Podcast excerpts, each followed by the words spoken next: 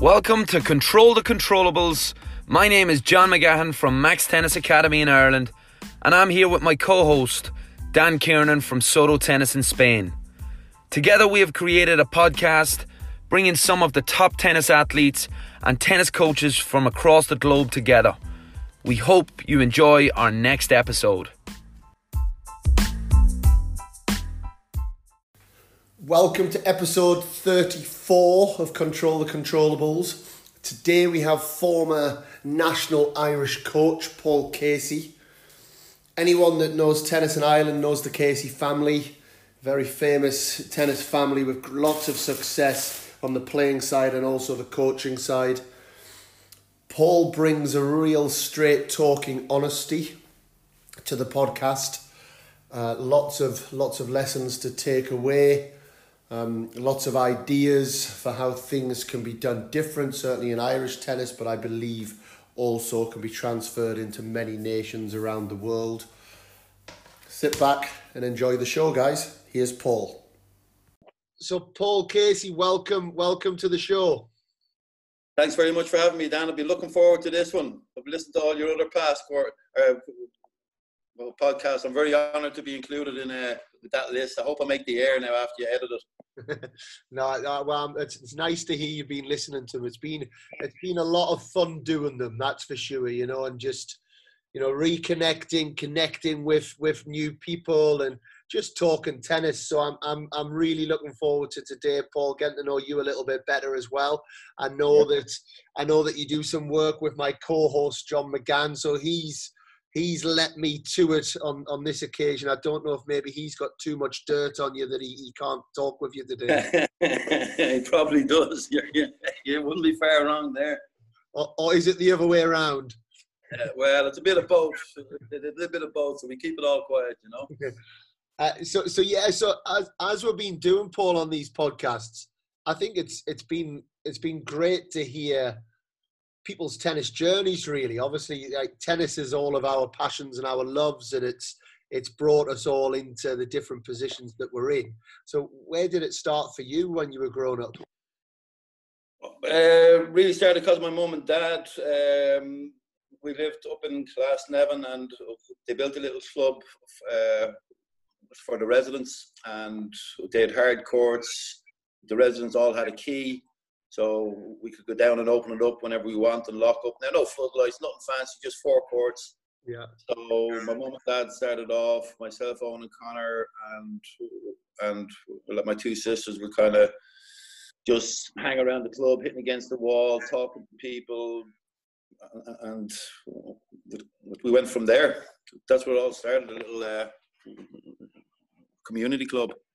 And, and we're all five. So we're all five of you. I mean, obviously, with that, I guess all five of you got into tennis, did they? At that point, um, myself, my second brother Connor, and my third brother Owen. Yes, we got into it major. Um, my two sisters ended up hating it because we were more successful than them, so they'd have to spend all week going to tournaments because uh, we didn't have a childminder back then, so yeah. they ended up actually not liking tennis too much. Yeah, yeah.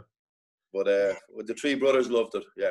Which often happens, I think, and it's. I think I was talking to someone the other day on this as well. It's like, it's quite. It's the uns the unseen difficulties of the sport of like of, of yeah. almost breaking families up or because it is you go to a tournament it's not exactly turn up at three o'clock and be done by 4.30 it's correct the, the poor yeah. siblings that, that don't get to do it. Um, and so tell us a little bit about your brothers then as well. So the three of you all played to a good level. Yeah, um, we all played a decent level. We played the tournaments. Um, we went round to different parts of the country to just play uh, the competitions because they were week long competitions back then. Yeah.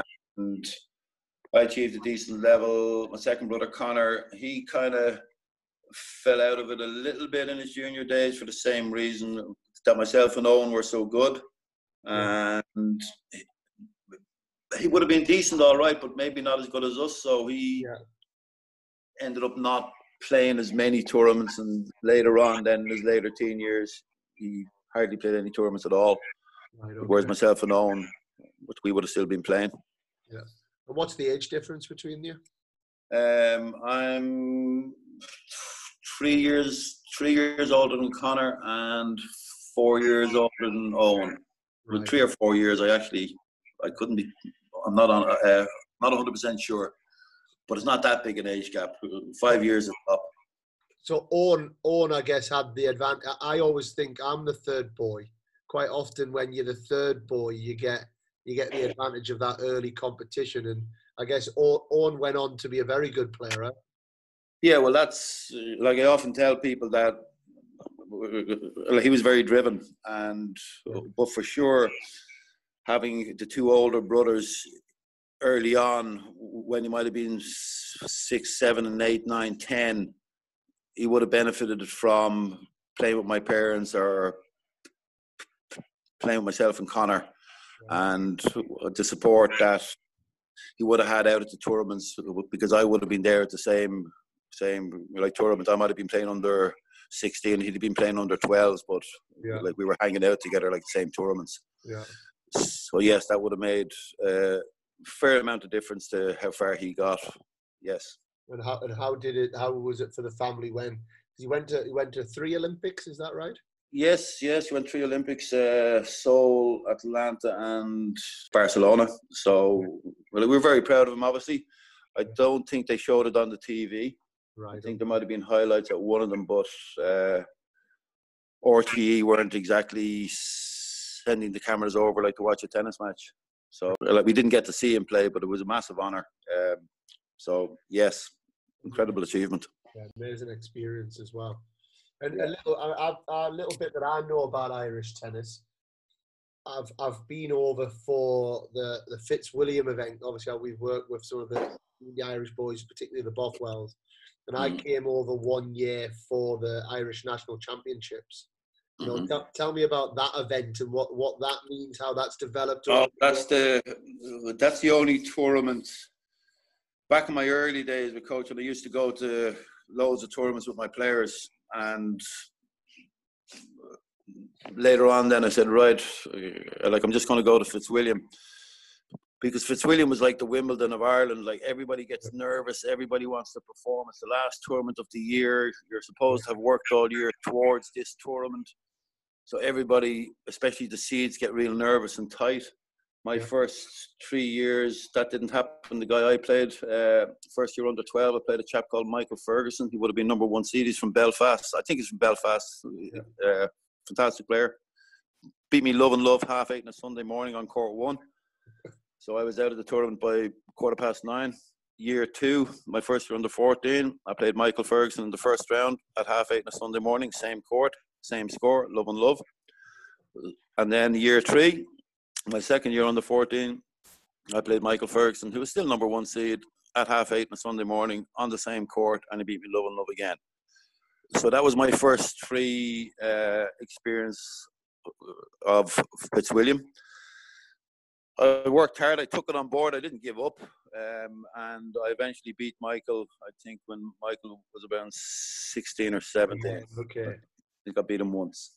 So fantastic tournament, a lot of pressure, and it's where you can really see how mentally tough or how they play the game of tennis when the stress hits, because everybody really gets like really stressed out at like Fitzwilliam, especially the parents as well. Like you- Yeah. the parents are just as funny to watch. Is it as a couple of questions? Has Michael been se- seen since? after, Okay. The, after the three love and loves to then lose to you a couple of years later, has he disappeared off the planet or is he still around in the tennis world?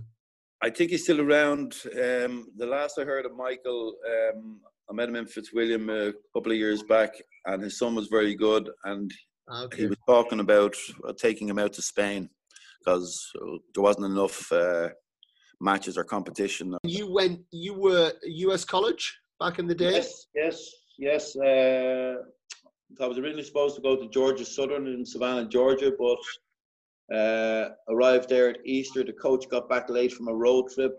So something happened, so I wasn't able to register. Yeah. So he knew a coach at a junior college in the north of Alabama, Gadsden State Junior College. So I went up there in Easter of 1982 or 83. Right. and I was there for two years. Uh, we got to number 11 nationally. We made nationals. Like we finished 11th the first year. We finished with 13th the second year. So I won't say it was an enjoyable experience. Um, with the coach, like back then, they used to come over to Ireland and they'd stay with us like at our house or different players' houses. So they invited us over to England to to know, play some tournaments one Easter. So, so, that was my only international exposure, apart from the what would be back then the Coupe de Sol, which would be in the European Junior Championships, where Germany and France and Sweden and Spain, all the top boys were there. So I hadn't seen anything apart from that. So I went to the States really wanting to be a pro tennis player. Right. Okay. Uh, I did reasonably well, like in matches. Like I had a winning record. Uh, I didn't see anybody outstanding, so I figured I was just as good as everybody else. Yeah. So um, I didn't really see the the different levels on till I went to Japan and I played a couple of pro tournaments over there and I certainly noticed, wow, okay, this is a different uh, level of tennis altogether. Okay. But that I'd never seen before. So. And, and yeah. now that you're a coach, and obviously you've been a coach for a good few years, how how important do you think that exposure to to international tennis is for coaches? And do you think it happens enough with Irish coaches? Well, first of all, it's absolutely massive in terms of learning. You learn yeah. so much more from watching tournament play and like from getting to know your own player as well as seeing other players who do things better, do things differently, seem to hit the ball a different way. You, you can only learn that from actually traveling and hanging out at tournaments all day, all night, there from six in the mm-hmm. morning till evening. And it's so important for the coaches and the players. Like if you can get the players out there as well, yeah, uh, uh that's even more like beneficial. Um, one of the things though that that I do think is important uh, that if you're going to a tournament, that you go to a good tournament because yeah. there's grade fives and there's grade ones, and yeah. you go to grade five, you're going to feel pretty good, like I did when I was a junior. Yeah, like if you play grade five, you're going to think, "Oh, I can be a pro," and you're never going to do it because you believe you're pretty good. Well, you go to a grade one, and you're going to have a choice to make. Do I want to work hard to get there, or nah, that's just way too difficult for me? Yeah, yeah. So absolutely vital. You're like travel is is is people don't think it's as important now. They can watch it on television or they can get on Facebook, but you've got to like you've got to feel the atmosphere, feel the tension. You've got to see people off court, on court. It's yeah. not just about the match on court. It's all the stuff that goes around to make that performance possible. And you don't see Irish kids in the grade fives here warming up or skipping or warming down they do absolutely nothing like what they're talking to their buddies yeah. and what they're called to go on court. Yeah, yeah. They don't even mentally prepare. Whereas when you go to a grade one, they're there skipping, they're stretching, they're showing off, for want of a better word. Yeah, yeah. And they're like a tiger just ready to get on court. And it's that off court that sends a message to the person they're going to go on court with. So it's all show. And when I used to travel with with the Irish kids on purpose out to the big tournaments, a lot of the boys wouldn't make uh, too many comments, but the girls would say something like, "Oh, she's a right bitch. Oh, she's another bitch. Look at her." Yeah. And uh, and uh, you're like, I turn to them and say, "Another bitch. Oh, mm-hmm. well, she thinks she's all that." Yeah, yeah. And uh, like I'd be laughing. I said, "What? she thinks she's great. What makes you say that? Look at her stretching and doing the splits and kick like she's showing off. I said, yeah, that's what it's about. Yeah. So they don't see it in Ireland. Yeah, yeah. Well, I had a Paul. We had an Irish lad who I won't name names, but he, he came to the academy, dad, a lovely kid, lovely kid. Dad was a lovely fella, and his dad was desperate for him to then come and join the academy for at least a year, or you know, come and come and see it and just try and raise the awareness and level a little bit. And and he said um, we were actually coming over to Ireland for the ITFs that summer. So his dad said, "Look, what might be quite nice is if he joins he joins your team, you know, for two or three weeks. Great, get to know them, see if it's going to work before September." And the lad actually said, "I can't do that because all my mates will take the piss out of me." Yeah, yeah, yeah. That's what he said. He said, yeah. and when when when I asked him a little bit more, he said, "If I'm there and I'm doing all of this warm ups and I'm doing that and I'm do you know doing that. basically what he said is if I'm professional, I'll get laughed at. Yep. So hundred percent, hundred percent, spot spot on. So spot. so how why is it like that? Let's get to, to the nitty gritty here. Why Ireland's a, a, an amazing country. It's got it's got some fantastic tennis coaches. It's got some fantastic people. Yeah. Yeah. Why yeah. why is it like that? Number of reasons. Um, we don't have a national coach. Yeah. There's nobody coordinating things. Nobody looking after coaches. Um, we've definitely no high performance um, director or somebody that's kind of trying to train the coaches that mightn't see it yeah. how to do things a little bit more intensely and to get the job done. Yeah. The court will be another issue. Yeah. Uh, and then, well, a coach education in courts would be the main thing. Yeah, yeah. You know, players, if the coaches are doing a good job, I'm not saying they're not doing a good job, but like if you haven't seen it, like you can't be it. So likewise with the coaches, if there's nobody showing them what they need to do to get players to a high level and they don't then have players in their club that play to a high level yeah. then you can't get other juniors to aspire to a high level yeah so we don't seem to think along those lines i don't think because there's never been a national coach to try to coordinate everything into a, uh, a, joined up way of thinking about how we're going to approach it, like a national identity, like etc. etc. So that'd be the main reasons. And when you were, because you were national coach for a while, is that correct?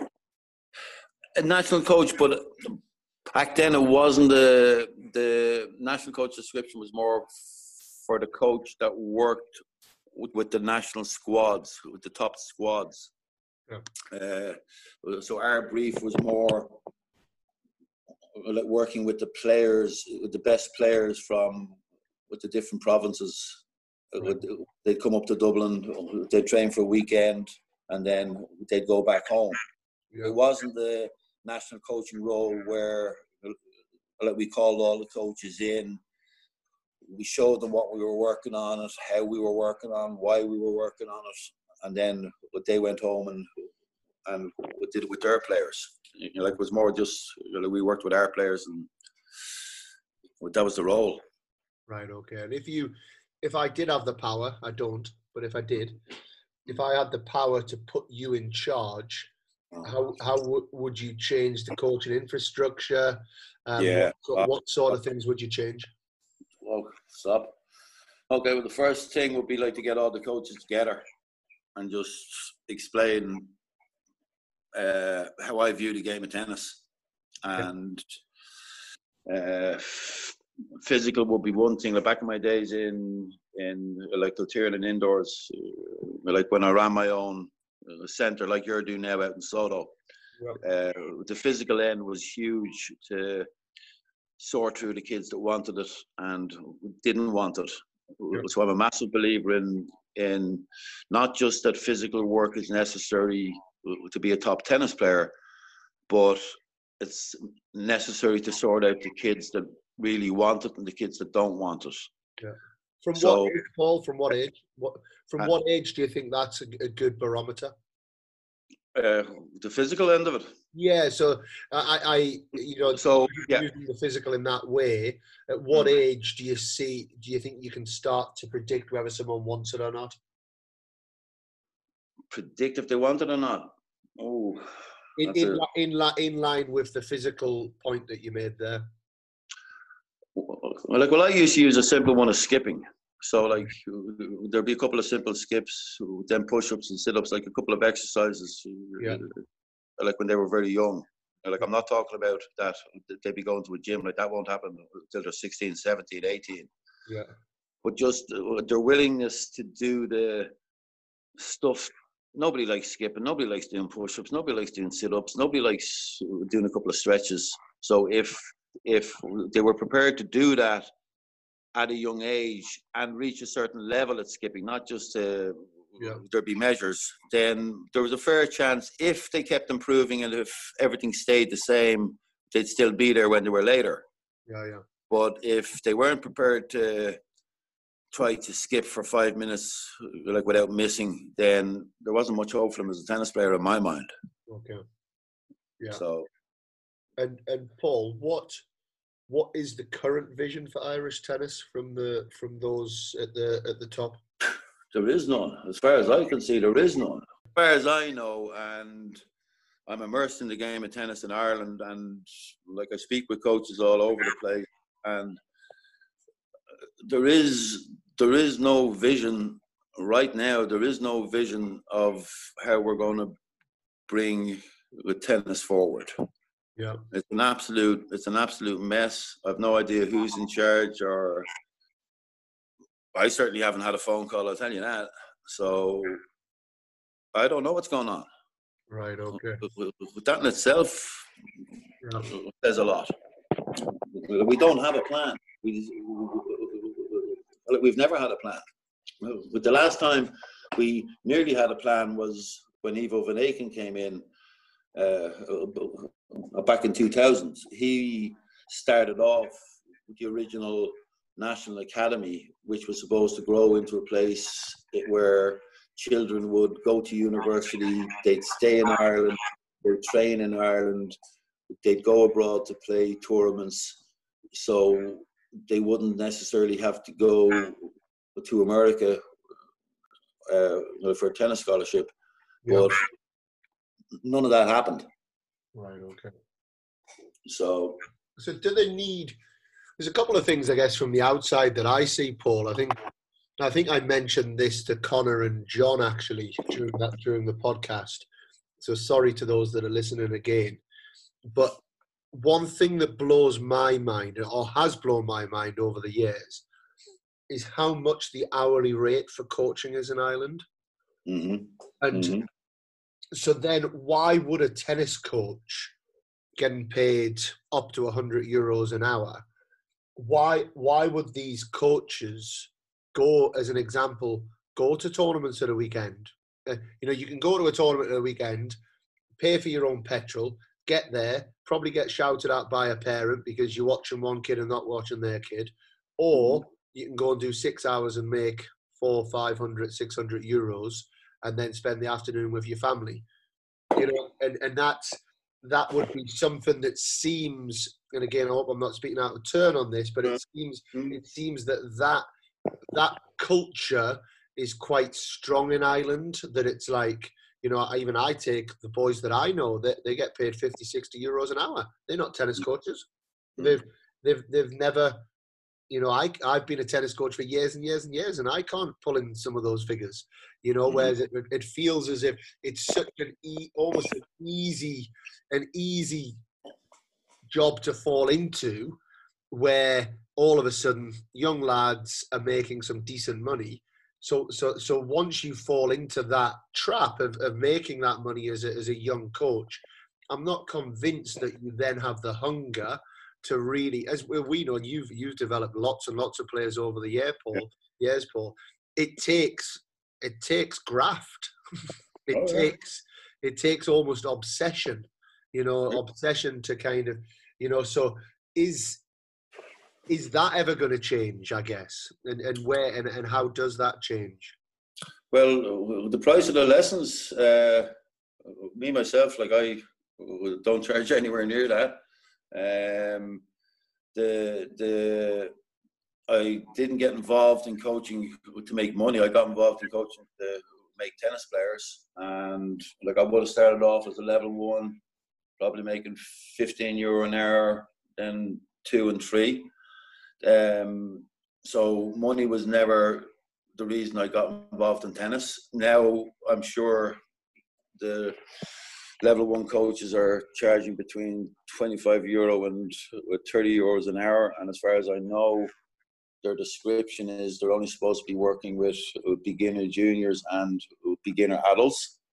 But there doesn't seem to be a lot of control on the coaches in Ireland. So yeah. you'll find people in clubs for example, who would think that they're a beginner, so they don't need a good coach, so they'll go to a level one coach. So yeah. all of a sudden, a level one coach has loads of hours because he's quite cheap. Yeah, yeah. So, um, who controls the pricing? I don't think it can be regulated by law. Yeah. Um. So, but I would. It would more be the clubs. It'd be up to the clubs, like to try to if they wanted to set a uh, well a price structure, like to try and control it. Yeah, but, I, I, think my point though, Paul, is not so much about my point's not so much much about what that as such. It's more how how do does Irish tennis get more people that are like yourself, like a John McGann, who who who are in it for the right reasons? Because if okay, hmm. we've got that, and we can talk about this as well. But AstroTurf courts, yep, absolutely makes a massive difference. Mm. However, if you have enough hungry people that are, mm. that are that are desperate to develop some tennis players, where there's a will, there is a way. And and if we're being brutally honest, there hasn't been much that's come out, you know, for the last for the last good few years. Um, you know, and I, and I, and I think it's it's it's how that maybe how that whole culture potentially potentially changes would be a thought from afar, not necessarily specific to yourself. Mm-hmm. Okay, well, now that you rephrased a little bit differently there, um, the the we the people who are massively involved, like myself, like uh, my brother Owen, like my brother Connor, like John, Stephen Nugent, all these guys, most of the uh, the passionate coaches I know, they were ex like players. Yeah. Um, I don't think we have that many players out now on tour and becoming a tennis coach with the way tennis coaches are treated here. It's not. It's not really a great option in terms of of of like career choice, yeah. unless you're just absolutely in love with the game of tennis and uh, but you're so focused you want to do it. So I don't think a, a, a, tennis coach's lifestyle, like I certainly wouldn't be encouraging my children to uh, becoming a tennis coach because it's just too too unreliable, too unstructured. Yeah. Uh, there's no like career pathway as such. Yeah. It's, it's very open ended. So like if I had known back when I started off as tennis coach and the life I was going to end up having, okay, yeah. I love the life, but uh, financial uncertainty due to weather, due to injury, due to whatever. Yeah, yeah. It's not as good as having a nine to five job and you're getting your tax, insurance, medical, and everything else paid. Yeah, no, that's it. And it, so, so in Ireland, is everybody pretty much self-employed coach? Yes, everybody's self-employed. Everybody's self-employed. Yeah. So well, that's the problem. Yeah. It's not a career pathway like a doctor where you work for a uh, or like for a hospital or a lawyer that works for a law firm. Yeah. You're basically the whim of a committee who changes every year. They don't know anything about the game of tennis, but yet they'll make the coaches operate a certain way and they have ideas and everything else. There's no respect for coaches. That would sum it all up. There's very little respect for you know, tennis coaches. Yeah. Do you think that's an Irish thing, or do you think that's a global thing? Uh, I'd say it's pretty much global. How, how well do you know the the the British coaching structure setup? Not very well, I'll have to be honest. Say if there was one bit that you would take from that to move to move to Ireland, what would it be? But I guess I remember the the Rover squads, and I remember the Adidas squads, and um, the one thing that that the LTA has done over the years is uh, they've tried to get some top people in to Yeah. uh, to reorganise them. Yeah. Uh, Like Louis Cayer is the latest, I believe. yeah, Uh, like you've had a few others, but you are seeking to get in expert opinions, expert minds on how to change it and make things better. Whereas in Ireland, we don't seem to do that.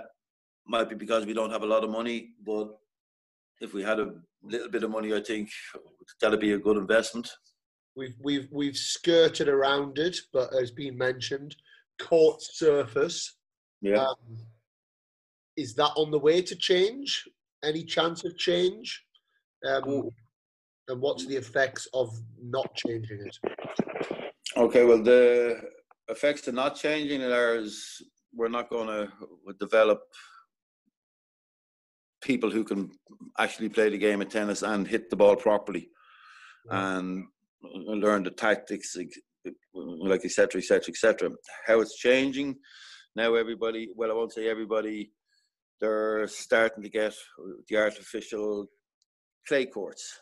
So what I presume will start happening, just like it happened with the Astro, all the other clubs will start like putting in the artificial clay courts, which is a lot better than the AstroTurf. So that's going to take though an awful lot of years because a lot of the clubs only recently have been installing uh, with the Astro stuff. So Okay. they're not going to be ripping them up for another 10, 15 years at least. Yeah. So that's going to be a while. uh, That's going to be a while down the road. For those, for those listening, Paul, imagine someone's listening who doesn't really know a whole lot about higher level tennis. Mhm. Why why is AstroTurf so bad for development of tennis players? Uh, the ball skids. You don't have enough uh, time on the ball. The the reaction to spin is uh, completely different. Uh, A side spin, back spin will just knife and die on you, whereas on a real hard court, it'll sit up a bit more. So we give more time. A top spin is an absolute must. Yeah. And hitting flats also a must, but it's more about long rallies, long rallies. You got to work the point because there's no quick winners. It's really hard to hit a winner on a real court. Whereas in Ireland on the Astro, it's more the people who hit the ball late, a little bit of side spin, ball going left and right out towards the sideline. Serves are like slapped down with a bit of backspin. So it's not like conducive to learning how to play a point, structure a point, the rally phase. You don't see much rally phase in Ireland, I'll tell you that. No. So it's really ruining the game, like in my opinion. And if nothing's done about it, it's not going to change for a long time. And why do they have them? I guess they have them because of the weather. Well, originally they brought them in because it was softer on the joints. Okay. That was the the original reason that uh, most of the members in clubs are in their forties. At least they were in their forties and fifties and sixties, and it was supposed to be easier on their hips and knees. Yeah. So I'm not. I don't think it was it was so much about the weather. It might have has an influence on it, but it's just every club wants to have the same course. Nobody wants to. Nobody wants to be different. Like it's like that chap that came out to you didn't want to be different. Like didn't want to stick out. Was, so then the people in charge of making the decisions are the committees who don't know anything about tennis anyway. So they're not going to listen to the coach like if he recommends a surface. Yeah. You know. Was Dave was David because David Mullins was there for a little bit of time. He seemed to seemed to be thinking a little bit more along those lines. Was he not able to have an impact? Yeah, he left too soon though. Right. Dave got a lot of things like started and then he went off to you know, like a better job in uh, the states as you know it's great to have in because he had played to a high level he was a college coach in america yeah. he'd seen it all over there he'd seen the high level of tennis so he would have been a person like myself so he was great to have in there except unfortunately he never got to finish what he started so yeah that's the, that's a shame. It's a shame nobody's yeah. taken over that mantle, really. Yes, yes, yes. It is. It really is. It's being the breaking of Irish tennis. I'll tell you that. So do you do you think it's worse now than five years ago, ten years ago? Do you think it's on the decline? Than five or ten years ago, no, it was probably just as bad. Okay. Uh, like it's worse now than back when I was a junior, like or I was a player, or well, back when I started coaching, nothing's progressed at the same speed as mobile phones or cars or the internet or apps. Like we seem to be uh, like stuck in a time warp. Okay. And what about um? Obviously, it was quite high profile when Dave Miley was Dave Miley was trying to Oh, yeah. come back, come back into Irish tennis, and obviously yeah. Dave's got uh, international experience. You know, mm-hmm. which side, which side of the fence do you fall on that? Oh, well, I campaigned heavily for Dave. I campaigned right, okay. heavily, like I put my uh, my head in the chopping block. I didn't get a lot of support either, but right. Dave would have. That was a serious opportunity missed. A serious opportunity missed. I can't like I could talk for hours about how, but that was a real. Just couldn't couldn't believe that decision.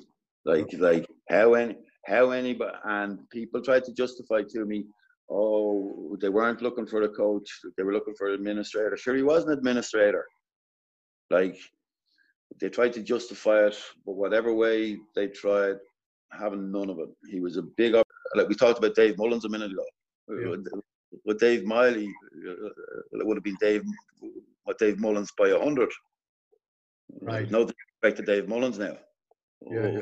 Oh, but, but, the contacts and the knowledge and the influence and the, the network and getting sponsors in and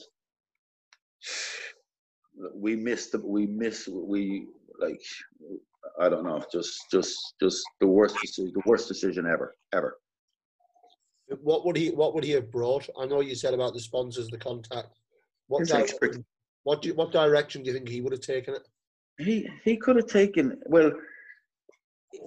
He could have taken it in any direction he wanted. Brought in a person who, to train the coaches, or brought in another person with a judicial job. Like he knew it all. So we could have, and he's Irish, and he knows the people involved in Irish tennis, which is also important. So he knows all the players. Yeah. So he could have taken us to the next three levels up, I think, with, just with his expertise uh, from being a coach. First of all, when he started out, he was a player at the start, yep. just like me and you. Yep. So he was in the game. Look passionate, obviously. So how can you not employ a person like that? You know. And do you think the door the door will ever be open for that to happen again? I'd say if he wanted the job, he might. I've no idea. He's he's involved in FIFA, and I know he was very disappointed at the rejection. Uh, because if I had been him, I'd have felt pretty confident I was going to get the job in my home country, uh, like a hometown boy that made it on a world stage, often to come back and help his country. Yeah. So it'd be great to have him back if he wanted to come back, because I think there'd be a lot more support from now. And what's next for Paul Casey? Next for Paul Casey. Yeah. Next for Paul Casey is just I'm like a club coach now. Uh, I have a couple of good little players. Um, what I'd really like to do is I'd like to be getting involved like with John, and I'd like to have an indoor centre again, like I used to have. Yeah. And uh, with John, as you know, like myself and John, we work together. We've known each other a long time, and he's got the youth and the the with the passion. Yeah. Like I have the passion, so like I'd love a few of my ex students that have made a couple of million out in the CEO world. If they just if they throw in a couple of grand and they build myself and John an indoor centre, and uh, we'll see what we can do.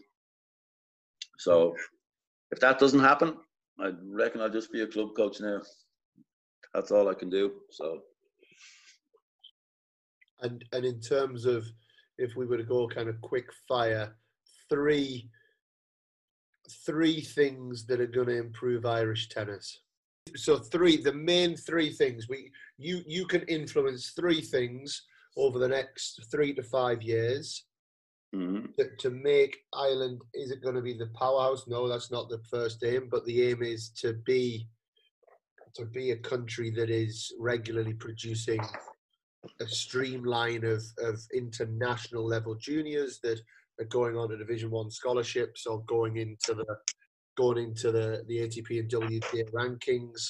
You know, Yeah. pushing along, pushing the Davis Cup teams along, pushing the Fed Yeah. Cup teams along, and becoming a, a, recognised tennis nation. What what three things are non-negotiable for yourself? Okay, first we need indoors. Yes. Like hard courts, obviously.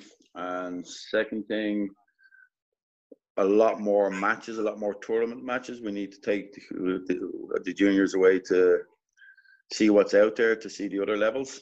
Yeah. Uh, then the appointment of a national coach to knock heads together and to point out how we're going to do things.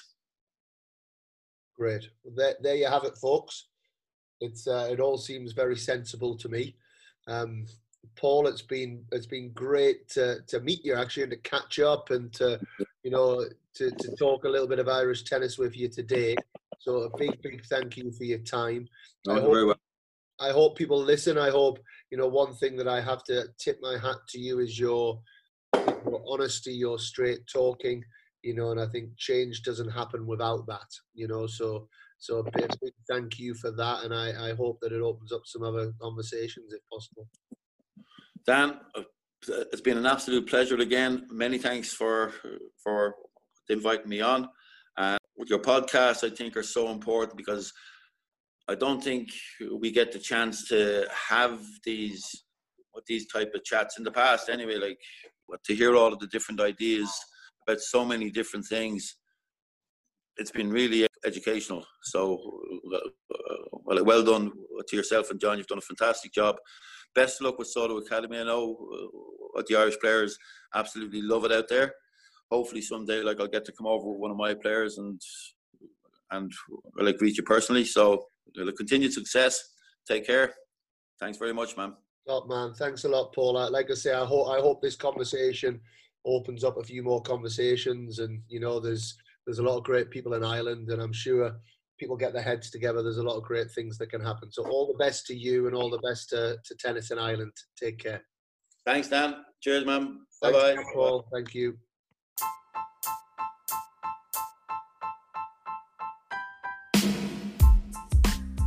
A big thank you to Paul for his time and his straight talking honesty.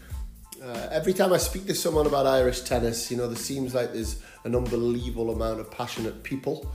Um, I really do hope that everyone can get their heads together over the next few months um, and start moving forward in a, in a more more collective collective way. Um, because I know that great things can great things can happen. Um, and, and I, like as I said in the podcast, I hope this podcast can open up other conversations. So a big thank you to Paul, and as always, a big thank you to you guys. Uh, this is our last podcast until our Mental Health Awareness Week. I know some of you will be listening to listening to this down the line, but if you are one of our loyal subscribers who who are jumping on listening to it as soon as this comes out, as of tomorrow, we'll be having six or seven podcasts back to back on bringing awareness to mental health in tennis. Uh, some amazing guests to, to come up, and I, I, promise you some stories you need to listen to. It spreads further than, than just the tennis world, so please feel free to keep sharing with friends, colleagues, people in other other fields um, to get these really strong messages out. A uh, big thank you from myself and John, as always. Uh, we massively appreciate the support, and as I always say, the ratings, the reviews make a big difference. So that's it for me. My name is Dan Kiernan. My co host is John McGann, and we are Control the Controllables.